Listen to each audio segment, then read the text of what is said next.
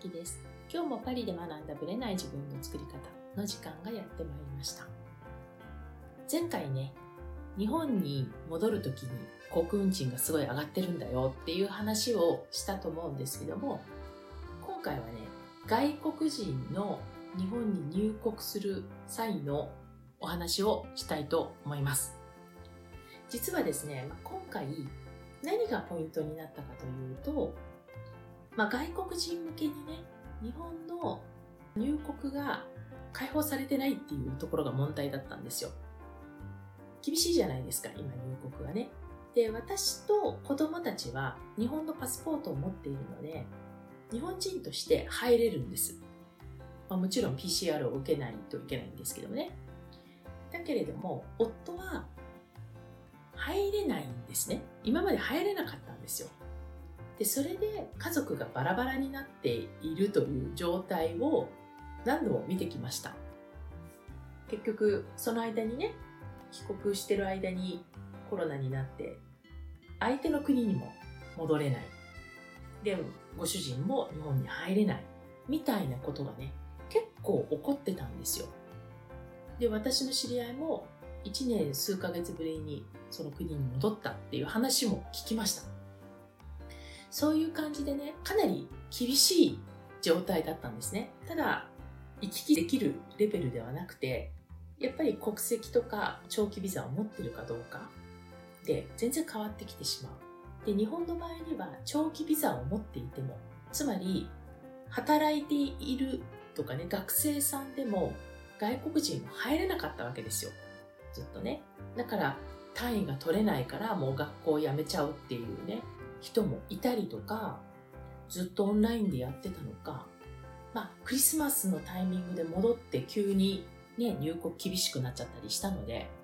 かなりね、苦労された方も多いんじゃないかなと思います。まあそんな中で少しずつ門戸を開きつつあるんですけれども、今もね、長期ビザはまた再開し始めました。なので、私1月の終わりから2月にかけてね、子供たちの日本のパスポートをね、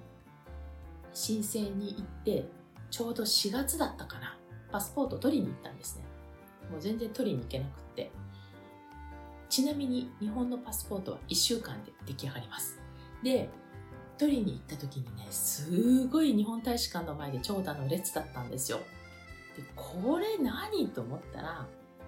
もうどうしようって思った時に、まあ、係の人がどういう目的でいらっしゃいましたかみたいな感じで言われて、パスポートを取りに来ましたって言ったら、まあ、日本人とフランス人の列を二手に分けさせて、日本人ほとんど並んでないんですよ。フランス人がすごい長蛇の列でしたね。多分新しくまたビザを申請するためだと思うんですよ。こんなに日本に行く人がいるんだって思ったのを覚えてます。これがね、4月の頭。で、まあ徐々に門戸を開放するとかしないとか言われてたんですけど、まあどっちにしろフランス人にとって日本入国はビザが必要なんですね。で、ある時に、バカンスの時にね、うちの夫は入れるんだろうかみたいなことを調べてた時に、日本の人と婚姻関係にあるフランス人はビザを申請すれば、ツーリストビザですよ。観光ビザを申請すれば入れるってことが分かったんですね。で、フランスと日本はとっくに観光ビザなんてなくなってたんですけども、復活してたらしいんですね。なので、日本はフランスに入るのに観光ビザとかいらないんですよ。でも、日本に入る外国人は観光ビザを申請しないといけない。で、まあ、観光ビザを申請して、で、私日本大使館の人とも話したんですけども、観光ビザを申請して、もし政府がやっぱり閉めますって、この夏の間にね、何かが起きて、って言ったらどうなるんですか？って言ったら、それの飛行機はごめんなさい みたいな話だったんですね。そう。だからチケットは取っとかなきゃいけないじゃないですか、航空地。でも、変更はできるけど、払い戻しは効かない。そのキャンセルはできないって。言われたんですね。だから、ビザは申請してた方がいいけれども、まあ、保証はできませんよと言われたんですね。まあ、そういうところでは結構リスキーではあったんだけれども、まあ、夏に向けてそんなに拡大することはないんじゃないかなと思って、とりあえずチケットは取りました。で、彼のビザを申請しなければいけないと。で、そのビザを申請するときに何が必要かというと、まずね、大事なのが、日本の戸籍謄本なんですよ。で、フランスの婚姻届っていうか、まあその夫婦である証明の、まあ、別にあるんですよ。だけれども、やっぱ日本国に入るためなので、日本の戸籍謄本じゃないと認めないっていうんですね。で日本の戸籍謄本は過去6ヶ月以内のものとかでないといけないので、取り寄せなきゃいけないんですよ。日本から。で、これがね、まあちょっと私はめんどくさいなと思ったんですよね。まあ、結局、親に取りに行ってもらって、送ってもらったっていう感じなんですけど、で、その他にね、人によってはですよ、いろいろ噂が流れてたわけですね。で、いろいろ調べてみると、日本から私が必要なのは戸籍謄本と、あとまあ証明書とか、あとはそんな大したものはなかったんですけども、噂では呼び寄せる人のための呼び寄せ側の証明書とか、呼び寄せ側の住民票とかね。あとは、こちらの、このフランス人側のね、給料証明書とか、結構いろいろ飛び交ってたんですよ、情報が。で、いろいろ聞いてみるとですよ、最終的に分かったことは、日本大使館のサイトを見る限りは、住んでる国ではなくて、住んでる国は住んでる国の、まあもちろん領事館のサイトを見ないといけないんだけれども、日本大使館のね、むしろどの国籍を持ってるかで出さなきゃいけないものが変わるんじゃないかと。あと、まあ時期もあります。4月のタイミングと6月のタイミングでは若干必要書類が変わってる。で、私の夫の場合には、まず EU 内だからっていうのもあったと思うんですけども、給料証明書とかね、相手のその住民票とか、相手っていうのは私の親なんですけど、日本での滞在の受け入れ証明書とか、そういうのは全くいらなかったんですよね。ただ、別の方、別の国に住んでいる人、日本人の奥さんなんですけど、ご主人が外国人の方で、必要書類がでも全然違うんですよ。やっぱりその方は給料証明書とかを出さなきゃいけない。で、多分、これは私の予想なんですけど、確かにオーストラリアかニュージーランドの方だったんですけども、EU じゃないからなんですよね、多分。だから EU で求められてるものと、例えば他の国で求められてるものが、同じ日本入国でも書類が違うっていうね。これは何から来てるのか私もちょっとわからないんですけども、なので、フランスにある日本大使館と、その国の日本大使館の言ってることが違うのは、まあ、ある意味仕方がないことなのかなというのがこの数日間の私の結論です。で、まあ、最終的にはね、そのビザは結構ね、予約を取るのが大変なんですよ。予約を取らなきゃいけなくて、で、予約を取らない人は11時までが予約なしでも行ける。でも超長蛇の列らしいです。はい。で、夫がサイトを見たら、なんか予約サイトみたいになってるらしいんですけど、電気がついたところが明日の午後みたいなとこがあって、あ、そう、明日の午後ってちょっと今日書類を揃え始めたのに無理と思って、次見たらもう7月末までないんですって。で、また次のタイミングで見た時に多分キャンセルが出たんですよね。7月の頭にポンってついて、で、それで無理やり予約を入れたということなので、予約取るのも大変だし、取れない人はもう仕方がないので、11時までに、午前中11時までになんとか飛び込んで、でもね、多分9時半に並んでる時点で、打ち切られちゃうんじゃないかなと思うんですよ。すでに長蛇の列だから。というくらい外国人は必死にビザを取ってじゃないと日本にはなかなか入れないという状況になってます。まあ実際には円安だからそういう意味ではね外国人は入りたがってる人多いと思うんですよね。そこでお金を落としてくれたら結構経済的にはいいんじゃないかなとは思うんだけれども、まあ、日本のそういうコロナ絡みも含めてね管理が厳しくて円安なのに外国人はなかなか入れないという状態になっているということです。まあ、この辺の話はね、いっぱいあるんですけど、まだ。はい。来週はね、ちょっと、さゆみさんとお話できそうなので、またそれについてお話ししたいと思います。それでは本編スタートです。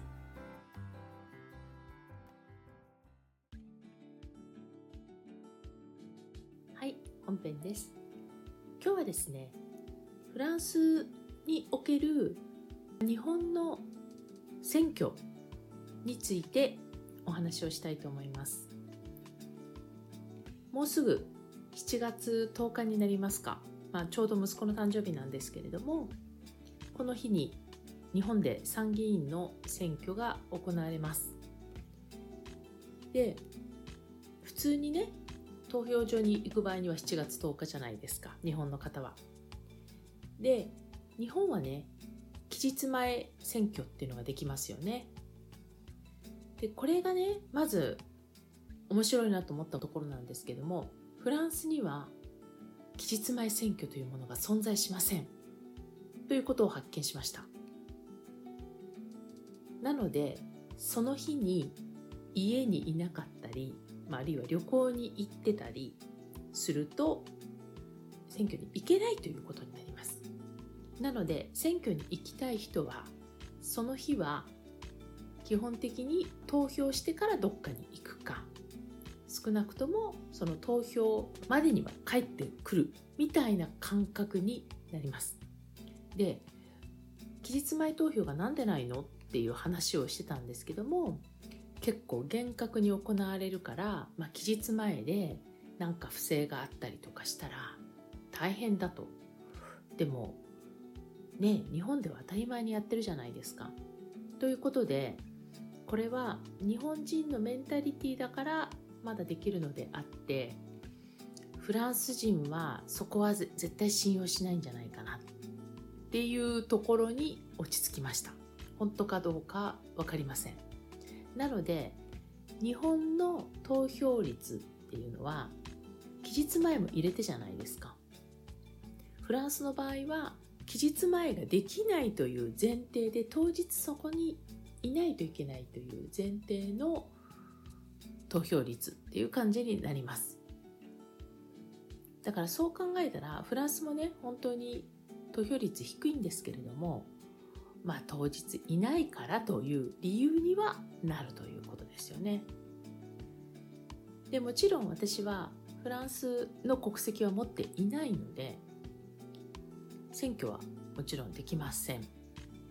で子どもたちは18歳から選挙に参加できるんですけれども次回の大統領選挙ちょうど5年後なんですけども下の子もちょうど18になってるので2人揃って選挙に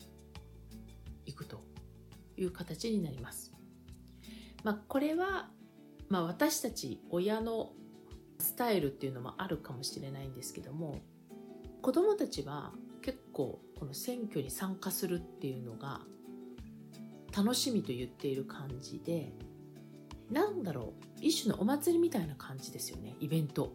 みたいな感じで誰に入れる誰がいいっていうそういう話ができたりそういうのに参加したり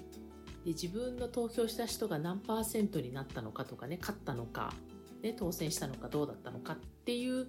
なんか一種のゲーム的にも見ているまあどこまでねフランスの将来についてみたいな感じあるのかないのか全然わかんないんですけど、まあ、相変わらず若い人の投票率は日本と変わらずねフランスは低いんですけれどもでも、まあ、人によるかなっていう感じはします。何十年か前に知り合った友達とかに聞くとそのお家はもうほとんど義務付けられていて18になったら行きなさいっていう感じで言われていたと。でもその人のお友達は結構行ってない人多いって言ってたのでやっぱりお家によるのかなっていう感じはしました。でじゃあ私はねフランスの国政選挙、まあ、もちろん地方選挙そういったものにも参加はできないんですけれども一応ね日本の選挙には参加ができるわけですよ。でどういった方法があるかというと3つの方法があって在外交換投票、まあ、要はフランスの日本大使館に行ってそこで投票することそれから郵便投票紙があるんですよね郵便。でそこに7月10日までに投票所宛てに郵便で送る。それからそのタイミングにもし一時帰国をするのであればその時に日本で投票する。これはもちろん7月10日。期日前投票もできます。この3つです。7月10日よりも前に日本にいない方はまず日本国内での投票はできません。でこの郵便投票もなんですけどもこれがですねやっぱりこの7月10日の投票所閉鎖までにまあ基本日曜日じゃないですか。日曜日までに届くように送んなきゃいけないんですよ。で一時期衆議院選だったかな前回の。お友達がフランスじゃないんですけども郵便投票で結構前に送ったけどかなりギリギリだったんじゃないかなと言っていました。アジアの国でしたけどね。やっぱりあの時って飛行機飛んでなかったりしたのでいや郵便物もね結構1ヶ月かかってた時とかも普通にありましたからね。っていうことを考えるとねこの選挙をね公示されたタイミングで送っても間に合わないんじゃないかみたいなねっていう感じです。ということで基本的に在外交換投票と言われるフランスの日本国大使館に行くしかないということになります。となるとそのタイミングにパリにいるか、まあ、パリ周辺に住んでる人しかなかなかできないんじゃないかなということなんですね。でそこでは何を持っていくかというと在外選挙人証っていうね私はこの国に住んでいる日本人ですっていう証明書を出してもらうんですよ。で私の場合にはもちろん大使館で書くんですけども大使館が私の日本での住所まあ実家になるんですけども実家のその選挙区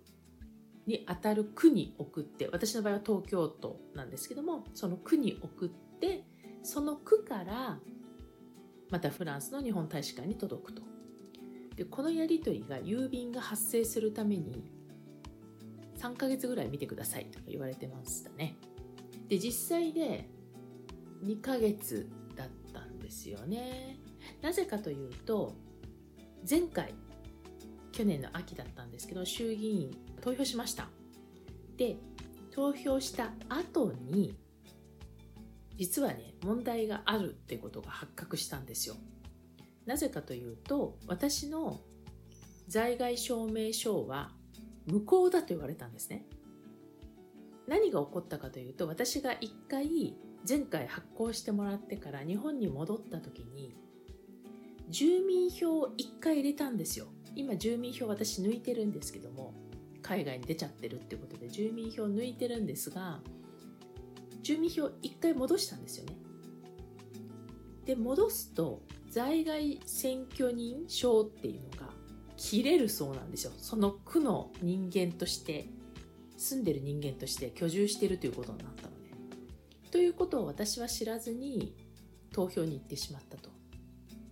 多分記憶が定かではないんですけど半年前の記憶なのに忘れちゃってるんですけど多分ね私の選挙は無効だったはずです。認められなかったんだよね。認められたのかな？認められなかったんじゃないかなと思います。無効ですよっていう形で送られ返してきたんですよね。まあ私の票が送られてきたわけじゃないんですけども無効ですみたいなのが来たんじゃないかなお手紙が。日本から、まあ、日本から大使館に来て大使館がお知らせしてくださったんですよ。でその書類をね東京都から届いてますけれども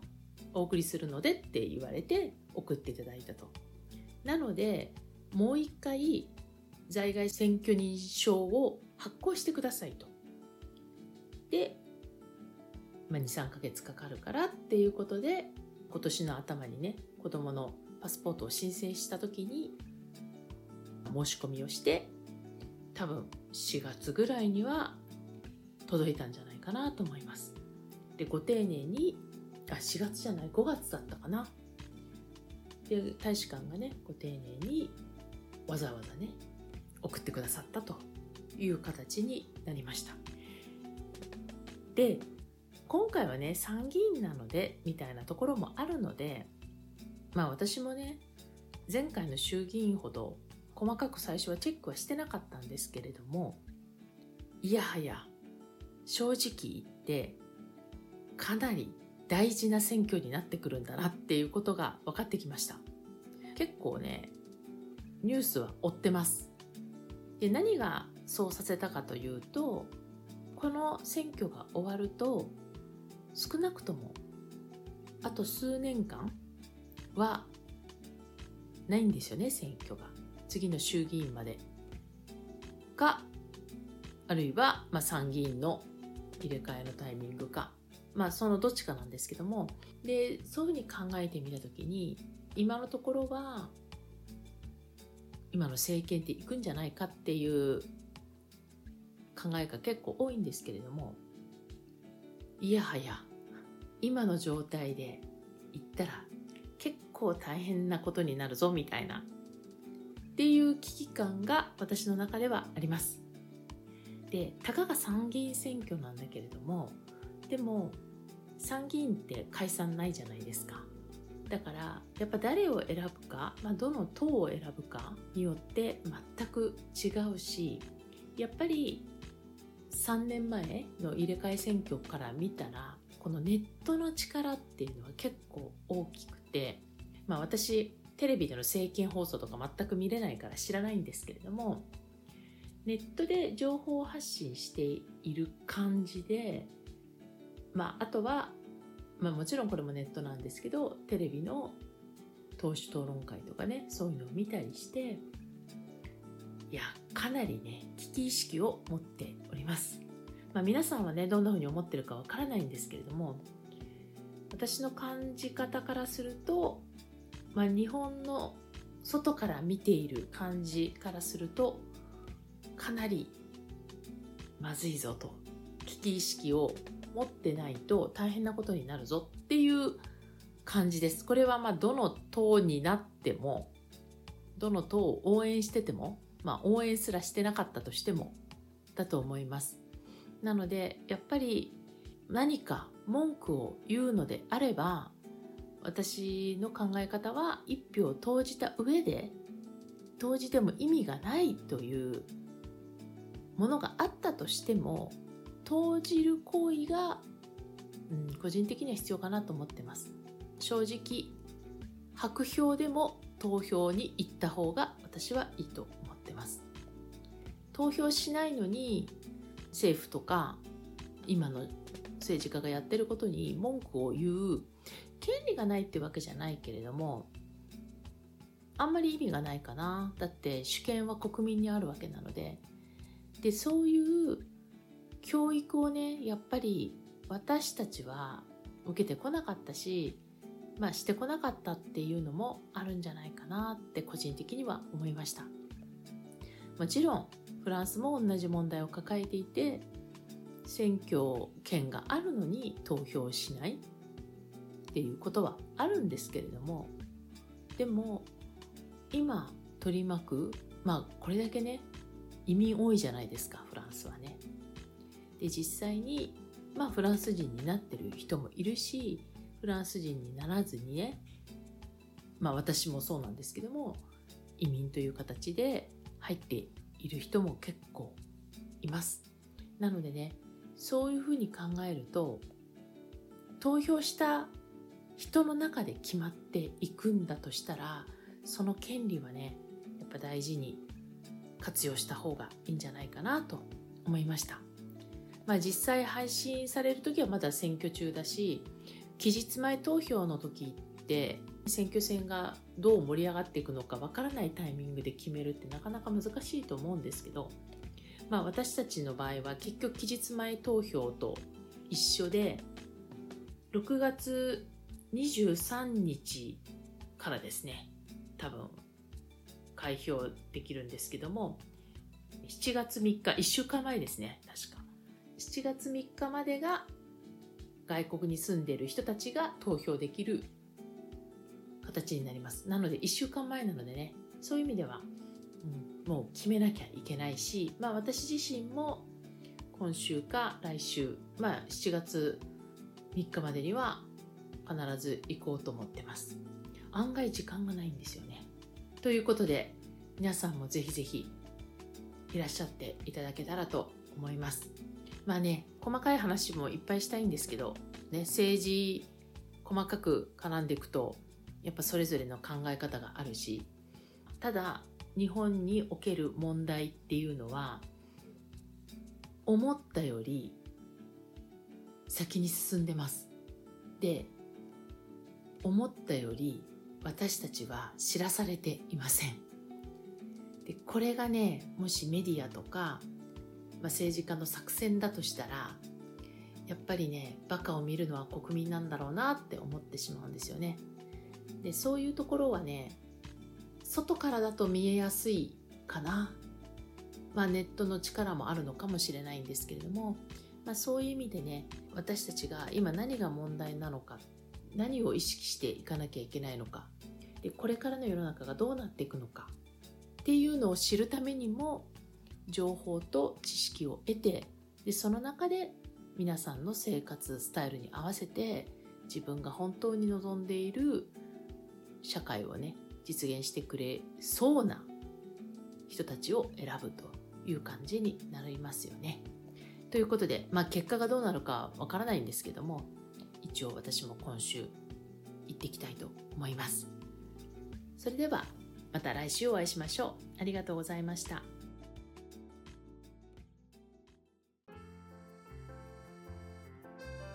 この番組は毎週日本時間の木曜日の夜に配信されています。配信場所は iTunes のポッドキャスト、Google ポッドキャスト、Amazon Music、Spotify などから聞くことができます。YouTube も時間差はありますが、アップされています。iTunes のポッドキャストは登録ボタンを押していただくと自動的に新しい回が配信されます。また、週2回 Facebook とインスタでライブを行っています。ポッドキャストとはまた違う視点でマインドについて、願望を叶えることについてお伝えしていますので、ぜひよかったらこちらも参加してください。アーカイブは期間限定で見れますので、詳しくはパリプロジェクトのホームページをご覧ください。パリプロジェクトで検索していただければすぐに見つかります。また次回お会いしましょう。